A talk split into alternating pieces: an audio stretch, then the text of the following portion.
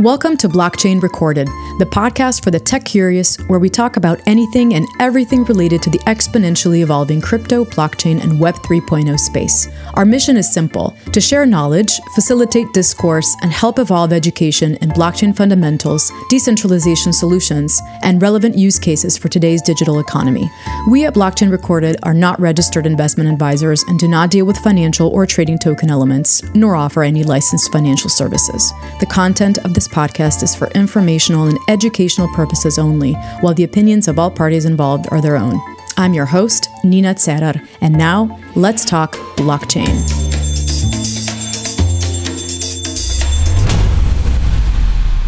Before I introduce our guest today, I'd like to remind everyone to follow us on X at Recorded Podcast, where we pre stream each episode on Spaces the day before distribution to all major podcast platforms. For the full pl- platform list, visit our website, blockchainrecorded.com. With us today, we have Kieran Mesquita, or Kai for short, a contributor to Railgun, an on chain privacy system project, which we will talk more about today. Kai is a prominent figure in the blockchain and crypto space, contributing to cutting edge privacy and security technologies. He has worked on a cross chain private DEX and a zero knowledge voting system. Additionally, he has researched alternative layer one technologies, developing a novel consensus algorithm and snark based oracle system. Today, Kieran Kai, excuse me, is a protocol architect, writing Solidity's smart contracts and designing cryptographic systems for secure and decentralized future. Kai, welcome to Blockchain Recorded. Hi, thanks for having me on. Sure thing. Um, I'm actually very excited to have this conversation. Uh, privacy is a dear topic to myself and uh, looking forward to diving in. But before we do so, so given given your your bio and your your background description, your journey seems mainly within the Web three space. I noticed on the company website, uh, your title is researcher. Um, all of the team is identified as researcher. Can you just tell us a little bit about your background and how it has brought you to to Railgun and where you are today? Yeah, um, I mean, just on the title, I think titles when when it comes to you know small kind of agile contributor uh, teams um, in the crypto space, mm-hmm. the number of different like areas that crypto touches, titles tend to be a bit meaningless. So it, it doesn't really matter what title you wanna you wanna you wanna stick on on uh, my bio. Mm-hmm. Yeah, I mean, I I've been involved in in crypto for probably you know a number of years now. Like initially, it was you know it's a bit too young to really understand what all of this is meant to be. It was just, hey, this is magic internet money. Uh, there's cool memes and uh, stuff that's happening. I'll do stuff as well. But I mean, later on, as you know, I, I kind of grew up a bit and uh, was continue uh, will continue to be involved in crypto you know, I, I kind of started taking it a bit more seriously. And, you know, at the same sort of time, uh, the crypto space also kind of matured and it was less people throwing back and forth like memes and then tipping each other ridiculous amounts of Bitcoin and to, you know, like, oh, well, I like that meme, whatever. And, and more like, you know, people actually starting to build some serious projects. And so I, I looked at this and I thought, okay, well, you know, I've, I've, I, I've starting to understand uh, what what this is all for. And you know, I get it. I get it. Um, you know, from like an ideological standpoint. But you know, I, I've I've been in uh, in multiple situations where, like, you know, you, you, you kind of just well, a lot of people nowadays just sort of take privacy for you know they they, they don't really think about it, right? Um, you just assume that you know nothing bad's going to happen to your data, but the the number of experiences I've had where it's the opposites happened, right? You know, right. even when uh, you've got some institutions involved which really should be protecting your data and kind of are chartered to do so, um, when when they start to fail and you start seeing, you know, people's personal lives kind of abused because uh, because of these failings, you know, you, you start to take uh, privacy seriously um, and so, me looking at crypto through that sort of a lens is, you know, if, if I if I see this or if I see the space and you know I, I want it to succeed, the current state of affairs where we're just publicly broadcasting all of this information and just hoping, you know, that no one cares enough to look. It's just a, it's not acceptable, right? Yep. Um, if we want crypto to succeed, um, we need to start thinking about privacy. Um, we need to start taking it seriously, and you know, we need better data hygiene practices uh, before any of this stuff can actually, you know, be used for what its stated purpose is. I like that uh, data hygiene practices. Uh, it it cap- encapsulates um, the core of of of it all. Just for, from my understanding in, in terms of privacy, personally, it, it makes me angry of uh, the data and privacy exploitations. But um, you know, obviously, it's our basic human right. Um, my understanding of it is more philosophical versus mathematical, which is uh, which is obviously where you come in. Um, just just quickly be- before I ask you, you know, a lot of conversations today with respect to privacy are also, I think we've also come to a level where um, we're trying to navigate it with respect to compliance and uh, and regulators. So. Uh, you know, I did I did a little research, and you know, there's differences. You know, we, we obviously we have full privacy, which has different implications than versus partial privacy, and then partial has its own you know spectrum of, of layers. How how you go about and, and implement different protocols. How do you currently see the state of privacy within the blockchain space, given how it's evolved, and also the regulatory push for transparency? So, okay, obviously we have not speaking just about DeFi, but just KYCs, and then financial institutions now diving into crypto, and then also for the DeFi space. How how do you see the current state of privacy in these realms?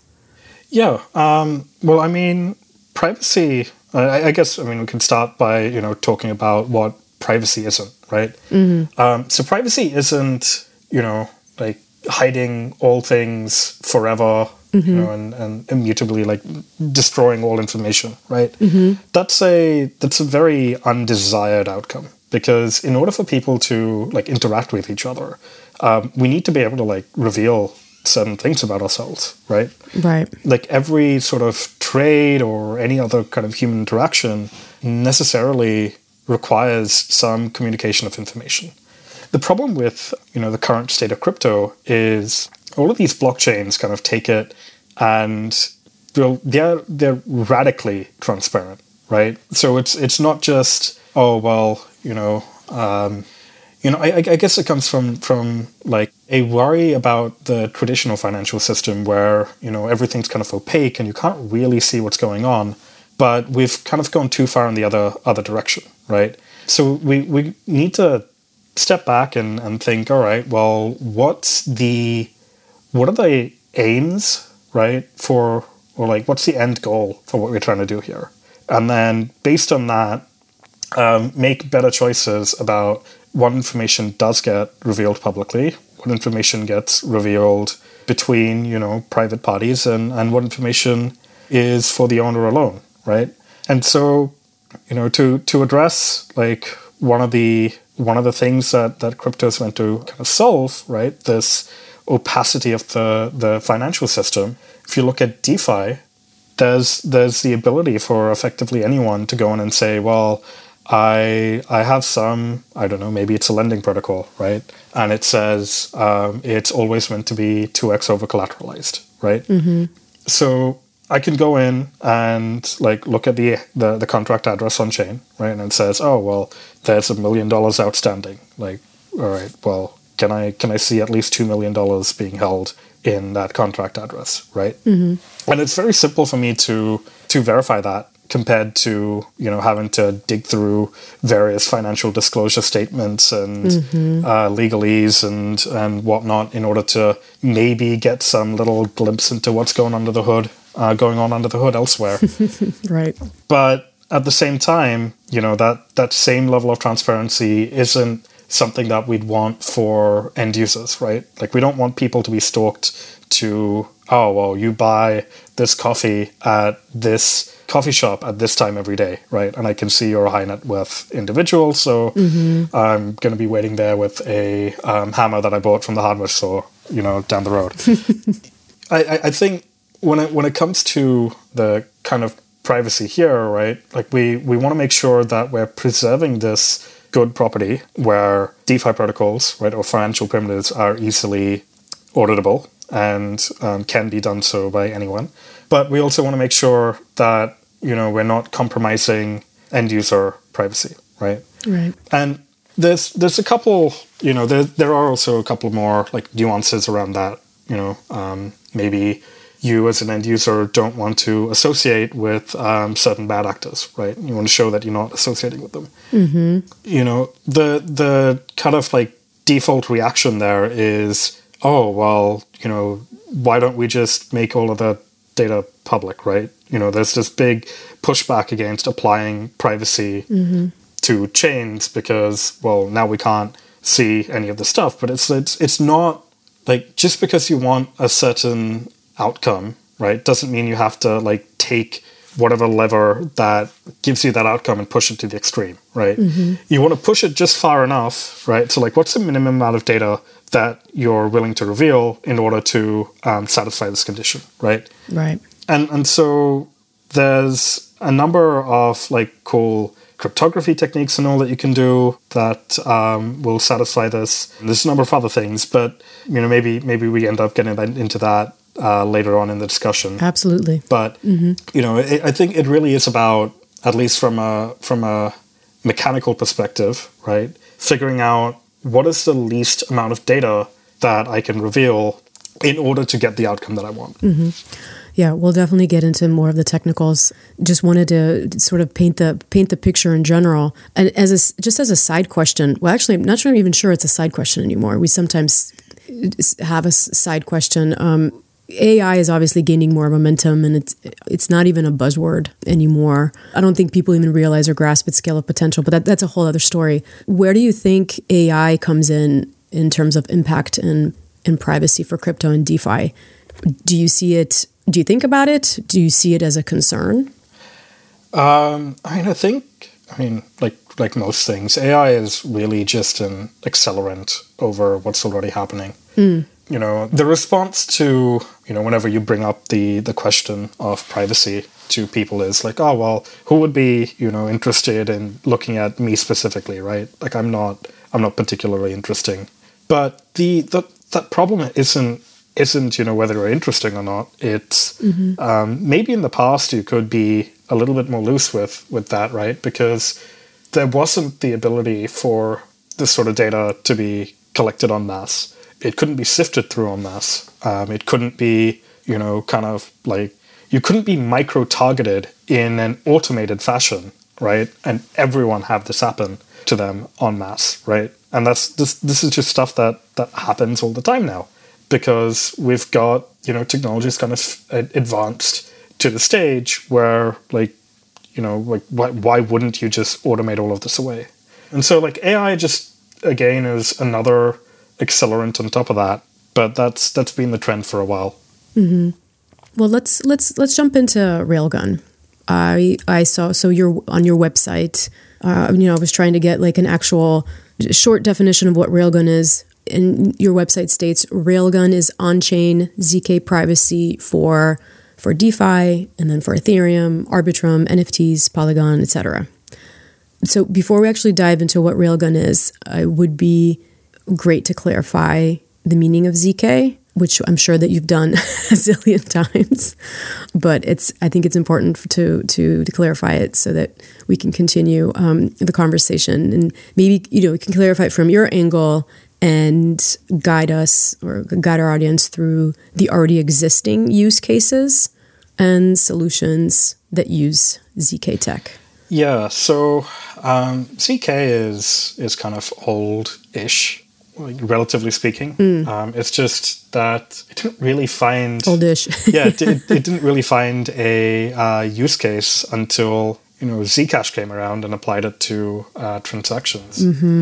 But essentially, it's it's a way of taking a certain statement and then showing that it's true, or showing that a particular statement is true, uh, without revealing any of the details that go into that statement. Right. So probably the best example that I've heard, you know, of, of how to explain this would be, you know, imagine you've got like a, a Where's Wally or a Where's Waldo um, textbook, right? Um, whatever it might be called in, in your part of the world. And, you know, I, I want to prove to you that I know where Wally is, right? But I don't want to ruin the fun for you, right? You want to go off and, and find Wally on your own. So I love the Wally example. Sorry.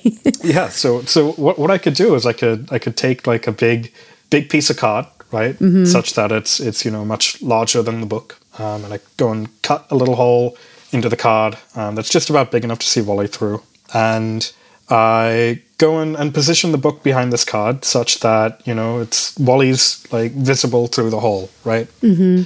And now you can you can go along and, and have a look at this this card. You can look through the hole and you see, oh well, well there's Wally, right?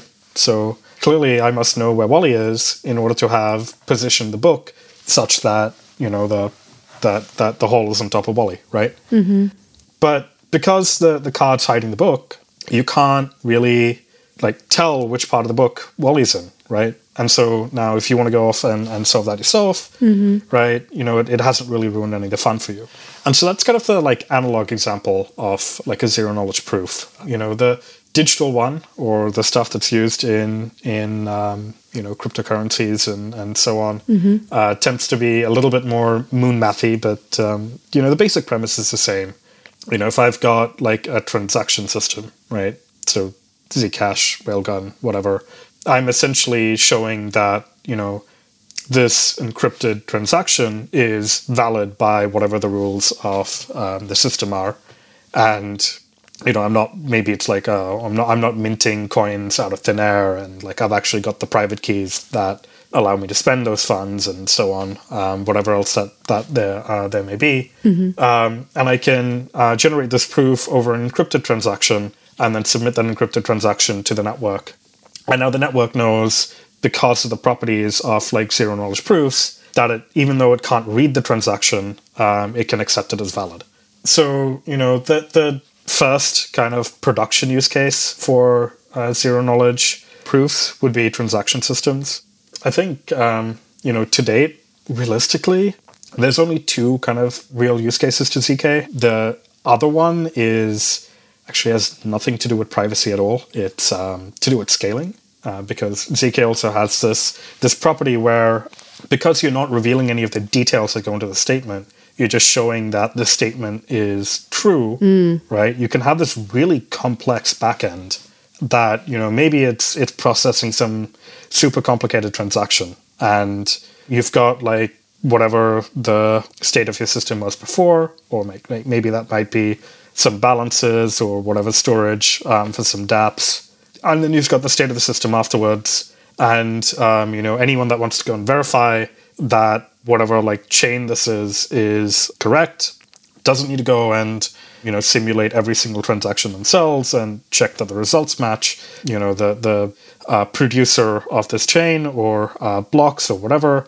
can go off and um, instead generate a, a zero knowledge proof that just simply says this block was you know it's valid by whatever the rules of uh, this blockchain network is and you know here's the end result. And uh, people can just verify this one uh, proof rather than every single transaction. There's there's other things that are being worked on. I mean i guess it's like you know self-sovereign identity and, and things like that. But um, i don't think i've really seen any widespread production use of that um, at least not to the same degree that uh, private transactions and, and scaling get used. Okay. So how does how does Railgun then work in practice? I listened to an older podcast with with Alan, so your your co-researcher, and I was under the impression that Railgun is also its own wallet. But uh, during a re- uh, during a recent speaking engagement, you actually you you mentioned that Railgun is is clearly not a wallet, but is is a privacy protocol. Maybe before that, if maybe you can just explain the evolutionary sort of advancements of how Rail, Railgun evolved, or maybe I'm maybe I just didn't understand it correctly. But I thought at first it was a wallet, then it's not a wallet, and or just maybe encapsulate it all. Yeah, so Railgun is so Railgun has always been a privacy protocol. Um, essentially, what it enables is um, the existence of a new address type on Ethereum or um, other EVM chains. So, the, like a, a railgun address would start with uh, zero zk instead of zero x. So that's how you differentiate the the, the two. But essentially, um, you know, the the wallet or it, it enables wallets to you know have this this address type. So Railgun itself isn't um, a wallet in the same way that you know you wouldn't say you know whatever the, the system or the cryptography in place to allow you know your your standard zero x addresses to exist um, it's a wallet it's just simply that's the code and that's the cryptography that exists that allow um, those things to to take place. So on top of railgun right so you can have you know wallets that do implement uh, railgun addresses.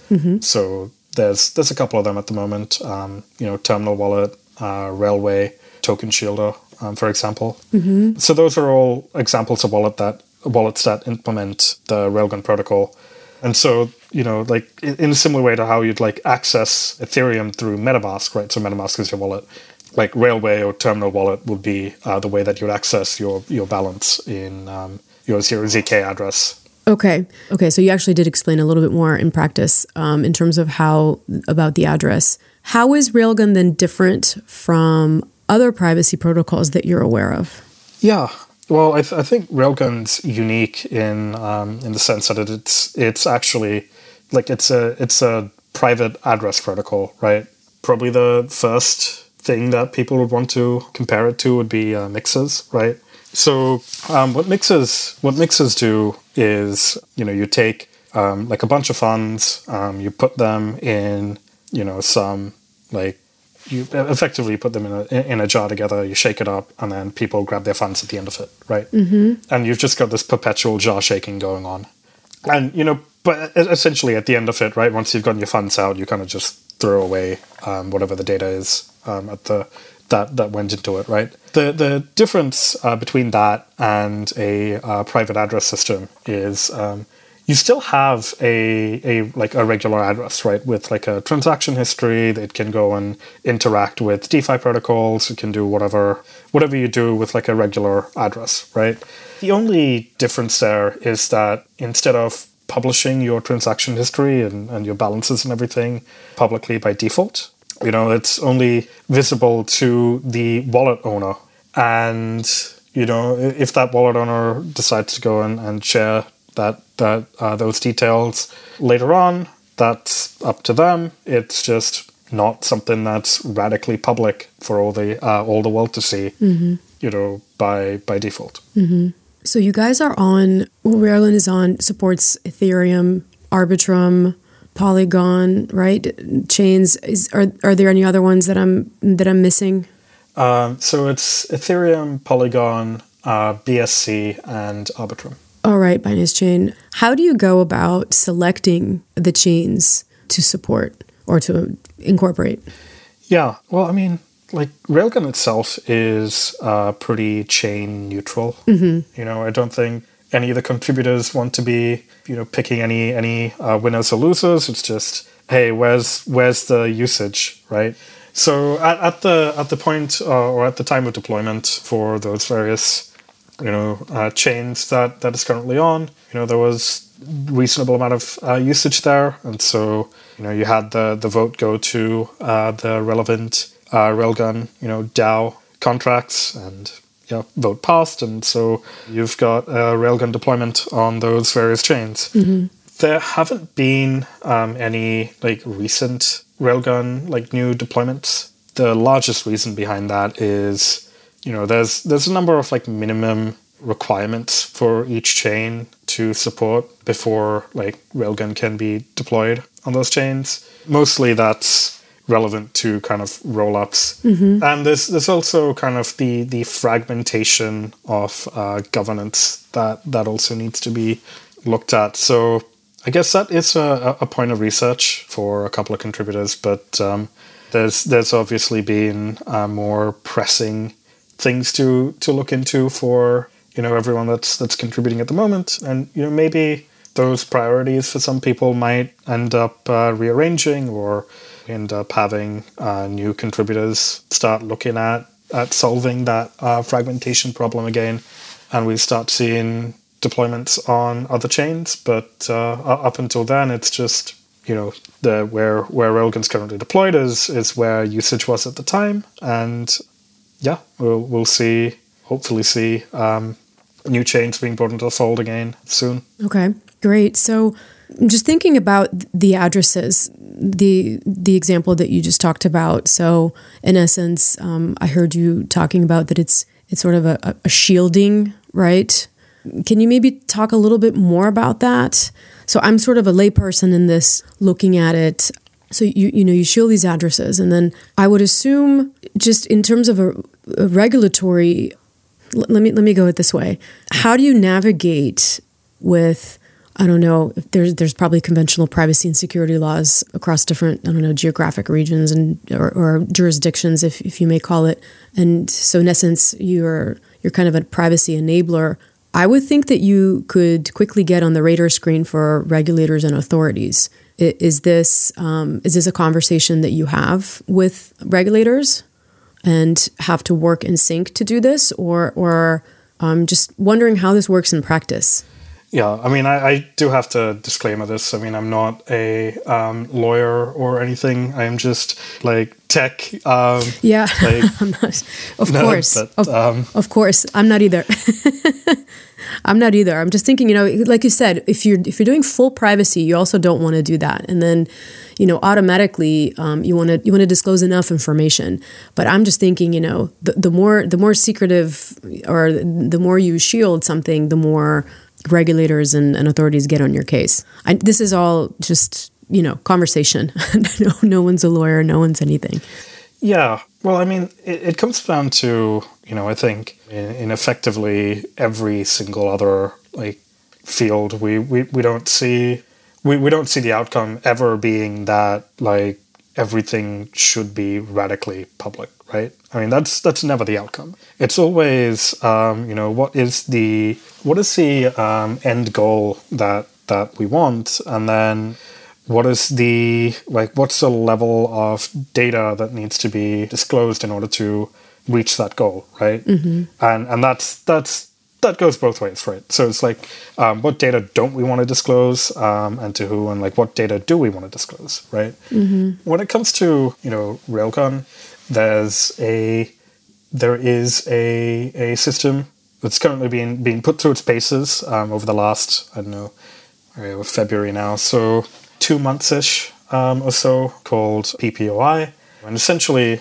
you know, what that does is it allows people to go and show that you know, well, like whatever I've been, you know, my my details aren't publicly available on the blockchain um, for anyone to look at. But I do want to go and show that you know I'm not associated with um, some particular set of actors, right? Mm-hmm. And so like using you know using the fact that all data, um, even though it's encrypted, is still actually you know cryptographically bound um, on chain you can go and generate you know going back to the the the zk thing right? You can you can prove the truth of a particular statement without revealing any of the details that go into that statement. So you can prove that you're not associated with any with you know certain wallets or um, transactions without showing that with, or without you know publicly revealing all of your transaction details right?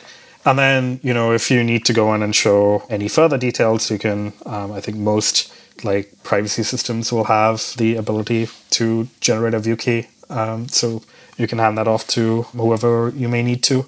But yeah, I, th- I think, you know, finding ways to, uh, like with PPOI, right? You know, minimizing the amount of data that you um, publicly reveal with while still being able to mm-hmm. hit the the end goal that you're trying to do is, it's kind of the way forward yeah, that seems to be the the the way that you know anywhere that things have been done sanely and and have been operating well for a while. That that seems to be the way that uh, that people or that you know the, the, the industry moves, and, and I don't see why that shouldn't be the way that uh, um, crypto moves as well.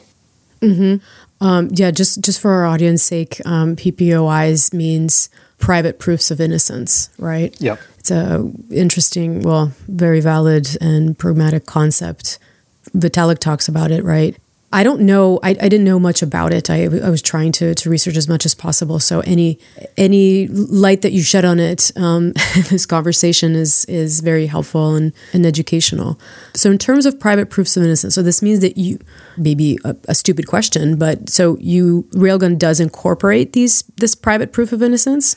Um, so so private proofs of innocence is essentially just like another protocol that allows you to take your data that's on chain, right, shielded, and make a particular statement about it. Mm-hmm. And it is a little bit interesting, you know, with everything being like self custodial. You know, you can't the, the, the end user, right? Like you've you've got your think everyone's heard um, the phrase, you know, your keys, your coins, right, or not your keys, not your coins. So you know, you've got your you've got your your twelve words, right, and that's um, that's kind of your key to accessing your your coins. You hold your coins yourself. Um, mm-hmm. You know, no one else can can take them from you, and and so on. But it's essentially the the way that all of these tools work. Just boils down to giving the user the ability to make statements about uh, what that data is in the least like or in the most privacy preserving way,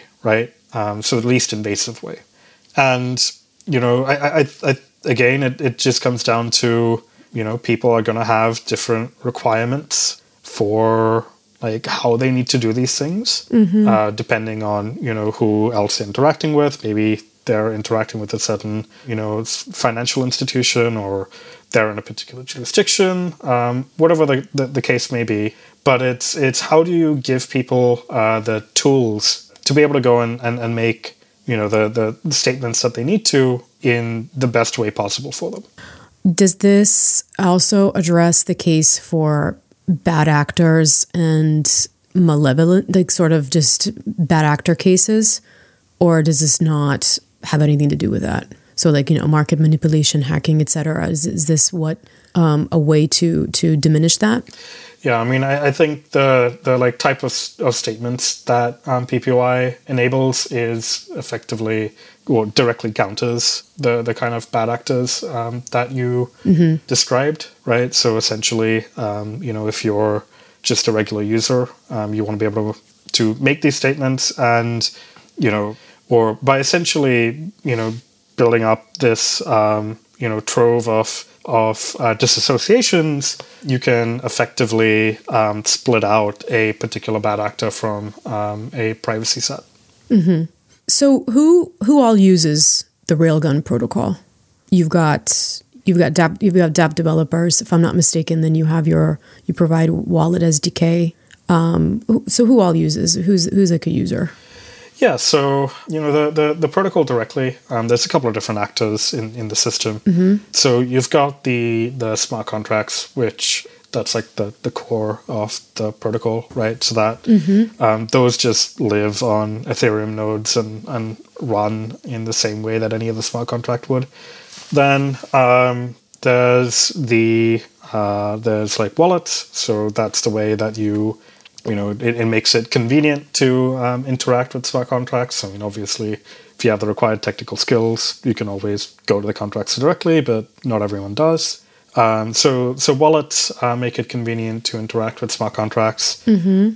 and then um, there's just people doing stuff, right? So mm-hmm. you know, I couldn't tell you everything that people are doing with Railgun, but from from and you know, you probably wouldn't want me to to um, publicly reveal all that, you know, being a being a privacy protocol and all. But sure, you know, from the conversations that I've had, and you know, being careful not to not to dox anyone. Sure, sure. People have, you know, used it for payroll, for example, right? You know, you want to be able to mm-hmm. pay your employees, but you don't want um, everyone to, you know, like be able to stalk and be like, oh, well, that guy at your company makes this amount, and you know, this is where um, he spends whatever, or she makes that amount, and she spends it on this other thing, right? Right. so, so you know, payroll's a, a pretty big um, use case. Um, there's just people that you know trade random shitcoins and don't want the market to know what they're buying and selling, right? Mm. Yeah, there's a couple of people that are using it to yield farm. Yeah. Um, while making sure that, you know, the exact sizes of the positions aren't um, known anywhere, right? So there's there's a number of different use cases going on. What about so um, Railgun? We, we talked about the that it's on um, on chain for uh, for the different blockchains, but then you also have uh, NFTs. So how does that how does that work in, in practice? Yeah. So I mean the the NFTs themselves, you know, you can effectively like again, Railgun just being um, a new address type can can store whatever whatever tokens need to be stored, right? So that that's uh, ERC20s, ERC721s, 1155s um, at the moment. So the NFT, like the the token representation, can be held in a Railgun contract or in a in, in, in a Railgun address. Uh, and that doesn't necessarily mean that like the NFT like data itself has to be held on chain, right? You know, most of the time it's just a it's a link to some website, you know, where the actual images are stored. Um, sometimes it's it's um, IPFS, but you know the the on chain uh, representation, which is the little like ERC seven twenty one, that that can be held in um, a Railgun address, no problems. Okay. Just taking a little shift here. Can you talk about Railgun's monetization model? I don't know if you're if you're allowed to say that, but like basically, how do you how do you guys earn money? Like, what's your what's your business model? So, Railgun has been quite explicitly a DAO from day one, mm-hmm. and kind of like radically so to the point that you know a, a lot of people have, have been a little bit confused because you know you, you're used to hearing oh well we're a DAO but then you know like oh we're centralized until we we hit certain milestones or whatever. So I, I think surprisingly the the largest number of challenges that we faced with being a DAO from day one has just been the the fact that well, I've just been related to the fact that everyone assumes that you're lying about it. Um, if that makes sense, you know, they just Really? oh well, yeah, yeah. Everyone's Oh saying that we're a DAO, right? Everyone's saying that you're a DAO, but like no one's really a DAO, are they? But you know, in in in, in this case, like we actually are. Yeah. So uh, because of that, you know, the all of the the decisions that I made in Railgun, you know, I, I'd, I'd like to think think of myself as a as a fairly prominent uh, contributor. You know, I, I've written a fair amount of code and Yes. um, you know done various things, but you know, I I have no ability to um, push through any decision. Right, like doesn't matter how much I want to. It's it's just you know I have the capability to do, and you know you can ask any other contributor, and they'll they'll give you the same um, story, right? So the the final like you know decision uh, making power is through like a, a railgun like DAO governance vote. And the, the the way that votes are actually carried out is you're not voting on like you know you you have a lot of kind of like temperature check stuff like oh well we'll put up some write up and then you know we'll vote on whether that write up is good. And then it's up to like some group of people behind the scenes to actually carry out what's written in that proposal. Um, so in in railgun there's there's none of that. You're actually voting on what the actions that the governance contract will take on chain um, are. So, you know, maybe like that's a I don't know what it could be like deploying like a new contract, right? You know, you you'd actually have the the contract put up into the governance system, right, or the the code for, or the bytecode, right, for the contract get put on chain and then you'd put up this this governance proposal that says you know activate this contract and you'll have the actual you know calls to you know like enable this this contract uh, baked into the governance proposal itself right? And so when you're voting on a governance proposal in railgun you're not voting on some pretty document right? Like you're voting on what the actual the, the literal actions that happen on chain are. And you know that that's kind of a, a double-edged sword. It means that anytime that like any upgrades want to go through there's like it as as much as as you know i'd like to be able to just um, for efficiency's sake like put whatever through and and you know like i totally trust myself not to not to you know screw everyone else using railgun but like that's just not the case. And yeah i i think we've been lucky in in the sense that at least the supply of tokens that are staked have been constantly uh, relatively high and you know participation and governance has also been um, relatively high. And so there's there hasn't really been any any um, kind of like voter apathy uh, problems, but maybe there haven't been. But that I, I think that is actually a, re- a very real concern um, down the line. Like what Yeah. what happens when people just stop caring and not voting on proposals? Like there is no admin key. Like there is no way to make um, decisions. So uh, it's a it's a double edged sword.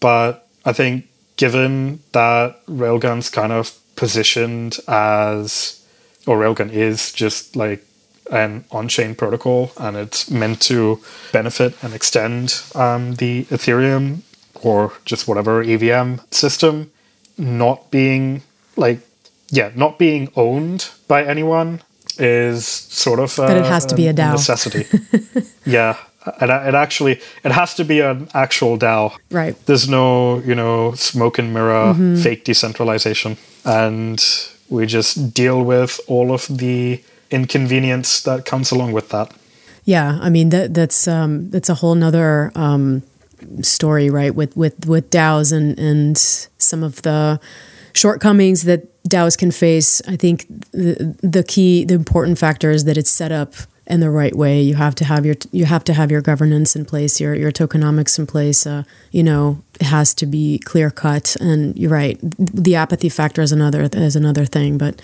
I mean that that's also an evolution process, right? So DAOs have evolved as well, and they will keep evolving. But yeah, so so it's a good thing that you're a DAO. yeah We've established that. um, how many how many people are on your on your team in, in Railgun? i mean there like, again being a dao there isn't really a hard and fast team um, Right, or or the actors that are that are voting. oh i could not tell you that um, i have no idea yeah there's some amount of anime uh, profile pictures and whatnot that are um, doing those things so I'm just, I'm just curious. So, are you? Um, well, is, is Railgun's a DAO? So, but are you guys audited, yeah so um, and by whom? We've we've had um, multiple audits. So yeah, before anything goes up to uh, governance vote to be deployed, it, like it goes through you know a couple of rounds of auditing, and how that looks like uh, depends on on the nature of the contracts. Yeah, if you if you go to you know the the railgun.org like info site, there's um, there should be uh, some links to some of the audits. There's been um, you know some like private review as well. So not everything like not every code audit uh, ends up in like a nice little pdf report at the end. Oftentimes it actually doesn't because you know what you want is a lot of you know behind the scenes reviews. Make sure that like when you're ready to get the code into a final state it's very very like watertight. And that requires constant reviews through the development process. And then you know before before things go up to audit there'll usually be an audit from uh, have been the most prominent um, auditing firm but we've had audits from Hacken and ABDK um, and a few other places as well and then that would that will produce a uh, report as well so people that are looking at um, the governance proposal can also refer to the audit to make sure that what they're voting on is secure. Perfect. Yeah, thanks for answering that. Um, I also see a lot of prominent partner names. Can you can you shed a little light on your on your partner ecosystem? Yeah, I should probably look at um, who's made it to the uh, partner list again. yeah, I, I don't spend very much time on um, on the railgun.org site. You don't. You yeah. No, I I, I prefer to Fair enough. prefer to just uh, busy myself with with uh, cryptography. We can include the the source for in the show notes, but we're just curious if you agreed. I mean, it, obviously, yeah, you do deal with the cryptography, but just just curious if if you Yeah. if you have any any. Yeah, so so just just looking through them. I mean, I guess Arbitrum, Polygon, places where there exist Railgun deployments. There's a Waku logo in there. So Waku is a private networking layer Okay. for DApps. Um, so I know like uh, things like RPC communications and you know things like that. Generally, um, even when you have a protocol that's entirely on chain, right? Like wallets still need to communicate with um, you know, like Ethereum nodes and, and things like this over the internet, right? You know, you don't magically have a blockchain that lives in your house that you can like shove things into. Like you have to send that de- that that data over the internet to um, nodes. So yeah, you know, Waku is private networking library that I'll, I'll, well, I think all of the um, Railgun wallets use to communicate. Yeah, we got Beefy. Okay, Beefy. I know you can you can farm privately on on Beefy using Railgun. So Oh, I see. that that would be why they're there. hmm Cool. Yeah, I think they're mostly just uh, places and, and ways that you can use uh, Railgun. So, with everything that that you've talked about, what lies ahead for you guys? Like, what's what's in store for Railgun's short term? So, I guess short term meaning more like 2024, and even the long term roadmap. I mean, are you guys mostly focusing sort of within the DeFi space, or do you see uh, yourself going beyond um, the scope? Yeah, um, I mean, I think like the the, the core mandate for uh, the Railgun DAO is you know it's effectively just it, it's a private address format for uh, Ethereum. So anything that you could do with a regular 0x address, you should be able to do with a uh, 0zk address. So, you know, at the moment that's mostly DeFi, um, but maybe we start to see some other use cases be enabled on Ethereum and uh, you should be able to do that through, um, you know, engage in those uh, activities, whatever they may be, through Railgun as well. I think short term, you know, there's there's a couple of, yeah, I, I think the the biggest friction point for people using Railgun uh, right now is gas cost, right? Like E- Ethereum's not a cheap network, and Railgun does a fair bit of computation um, on chain, and so you know gas fees tend to be proportional to that. Um, so you know being able to bring gas costs down through things like probably some some re-architecting of uh, the way that cross contract uh, calls are done. Let's see things like Sorry, just just j- sorry, I don't mean to interrupt. Uh, in terms of the gas problem, Yep. there's kind of a, like a mini trend with chains coming up with their like gasless solutions. Like I just just just last week, um, you know, I, I hosted um, a protocol that is supposed to be like the first feeless and, and tokenless public blockchain. How does that what do you what do you think about that? Or do, I mean do you have any thoughts on that in terms of where you might fit in in terms of the gas the gas issue? I mean it seems like people are working on that and trying to trying to get you know trying to get rid of that. So it's because it's all about adoption right? So yeah what are your thoughts? Yeah, um, I mean, I like Railgun being an entirely on-chain system is kind of uh, does kind of have to like conform to the way that uh, the the base chain um, does things, um, and and so like you know any any sort of improvement to Ethereum or any of the other like EVM chains that that Railgun exists on is going to benefit uh, Railgun as well. But I, I think essentially, like I think most of the like gasless stuff comes down to um, effectively people sponsoring transactions, right? Um, so you know maybe there there ends up being some cool application that you can use on Railgun, and then those transactions could be sponsored by whoever built that application. That's a possibility, but I think like ultimately there's still like a computational cost that needs to be borne by the network, right? So you're taking up block space, and so you know on on the chain side, increasing the the chain capacity and um, making like node software more um, efficient and so on, like that's that's things that can be worked on on the chain side, and then on the railgun side, it's about how do you take all of the computation that needs to be done and make it as efficient as possible so that you're taking the least amount of block space or you require the least amount of block space to function. So it's it's it's a problem that can be um, tackled on on both sides. Great. So you, you talked about the friction points um, and sort of what to work on and overcome. What would you say, and I'm sure everybody asked you this, um, what would you say has been your biggest challenge, or have you had any challenges in your experience at, with Railgun, apart from the DAOs? just no pun intended, just kidding. Um, Yeah, I, I think I okay, this might sound a little bit mean, but No, it's okay. it's honest. either the the like willful misunderstanding or just how primed like the way things are done in the space by you know a, a lot of people like pe- people always we, we've gotten very used to this kind of uh, double speak right? So we say we're decentralized and you know whatever these ideals might be and then you know it's just like oh well, don't don't worry about like that's we'll, we'll if you actually dig, dig on um, uh, into it that, like you look under the hood and it's like it's a mess. And then everyone's just like oh well we'll get there eventually. It's an evolving thing. And It's still early. and you know while while in a lot of cases that can be true um, i think you know there's there's legitimate that is a legitimate argument in in in some cases.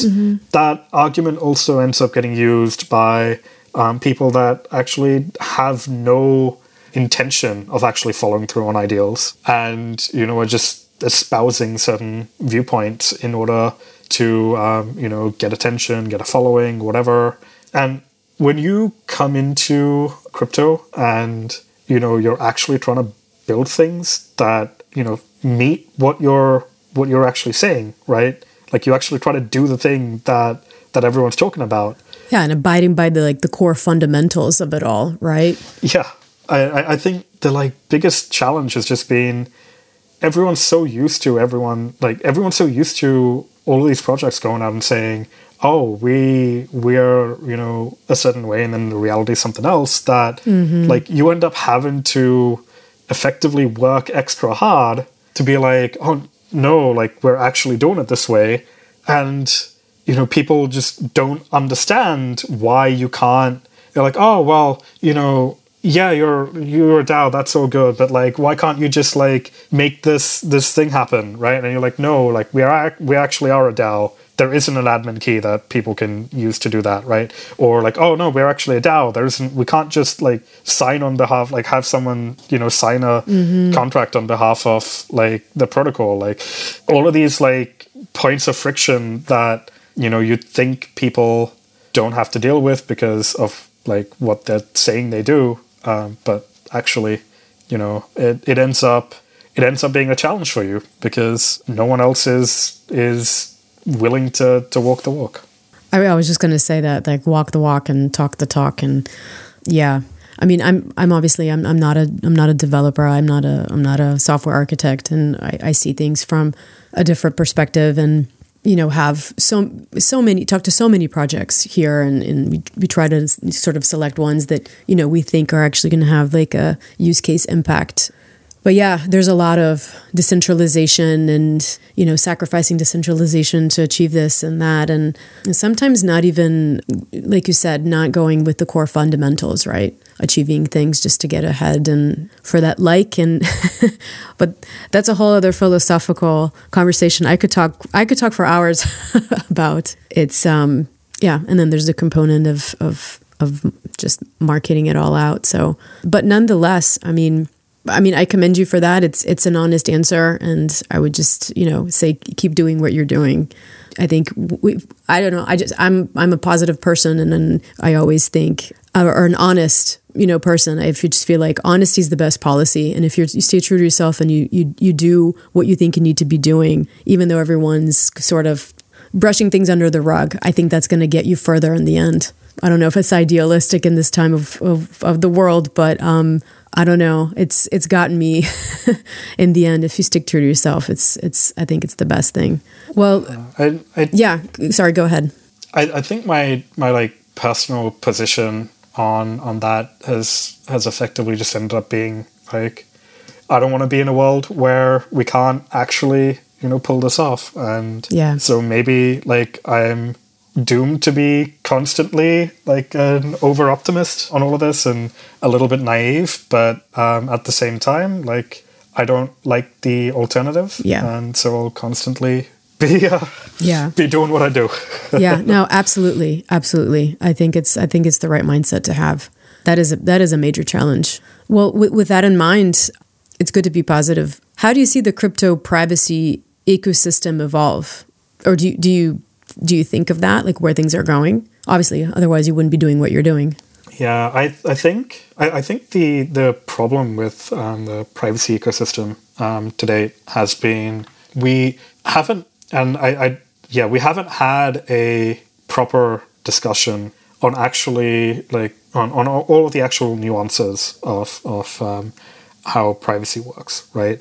And I think that's just been out of necessity, re- like till till probably now as well, just because of you know the the way that certain actors have have behaved, right? So you've got like regulators, you've got you know malicious entities, and, and so on. And so the the discussion around privacy has always just been framed as this sort of like binary, right? Yeah. And I, I think in order for uh, the privacy space to really move forward, we need to have that more nuanced and more kind of like realistic um, discussion on on privacy, right? It's like it's not not a oh either like you should be able to have it or you shouldn't be able to have it, and it's absolute or whatever um, the case may be. Um, I think yeah, and until until that until we're ready to have the discussion, I don't think we move forward in the crypto privacy space and wider. I don't think crypto space as a whole moves forward because I think like the privacy question is a is just a, a, a roadblock for like any of the stuff to work. Yeah, it's a big one. Who, how would you see, how would you like, just concretely, how would you like to see this happen? And who, for example? Like, what, what would be your best ideal? Like you're saying, we need to have this conversation. Like, how do you envision that? What would you like to see? That That is a tough one, right? Um, because you're like, well. Like, should Vitalik be there?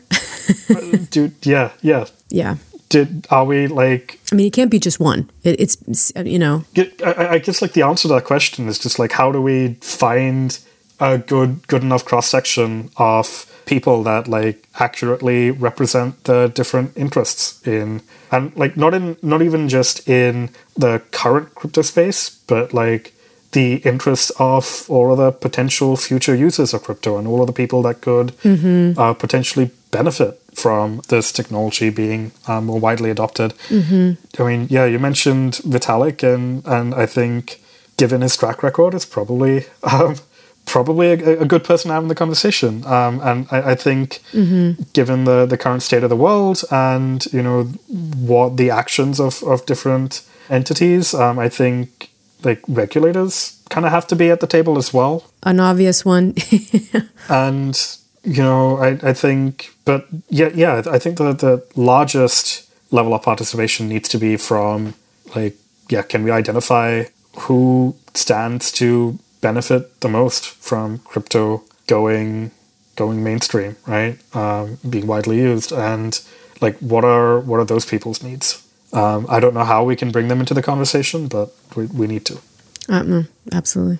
Uh, yeah. Well, what you know, and I mean, you can kind of anticipate then once you have the regulators and once you, I mean, it, it absolutely has to be. Everyone has to be just put everything out on the table. Then it's just a matter of well, how it's gonna, how is it gonna roll from there? You know, the regulators are gonna want, you know, you know, fuller as much as transparency as possible, and then you know, give or take. But yeah, you're right. I mean, the, the ball needs to get rolling, and um, whether or not that means, I don't know. Has has there been like a, a privacy conference?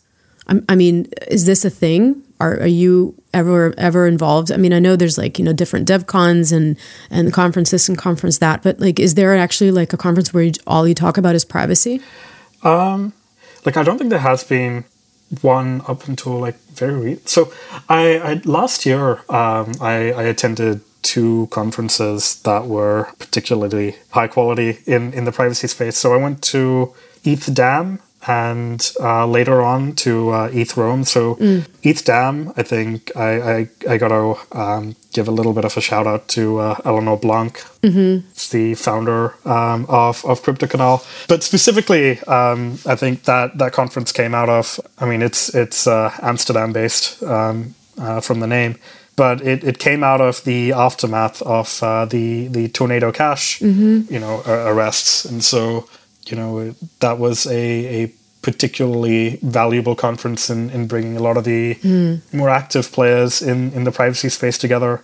And uh, ETH Rome was a, a good kind of hackathon on on just general privacy related tech. Um, I don't think next year's one for Ethereum is going to be mm. privacy focused, but you know, last year's was good. Um, and I think, yeah, the, the privacy focused events tend to be fairly small, um, unfortunately. I was just going to ask that. Is that like, is that a big thing or is it, yeah, that's unfortunate. But nonetheless, you're right. I commend you. I think um, it, it would be, um, it would be very helpful to, well, actually crucial to do that because I don't think people realize how important it is. Well, Kai, thanks so much. Uh, I think we've we, have we have talked a great deal. I'm really enjoying this conversation. Is is there anything that you that I maybe have not asked that you would want to um, share with us still? Uh, no, I think I think we've we've um, covered a good cross section of things. Yeah. Great. Um, I agree. And well, as we wrap this up, uh, so Kai, what is the best way to follow your work? Or perhaps uh, contact or, or, or, participate? Yeah. Um, so I am M E S Q U K A, uh, most places, but probably Twitter or now X um, is where I'm most active.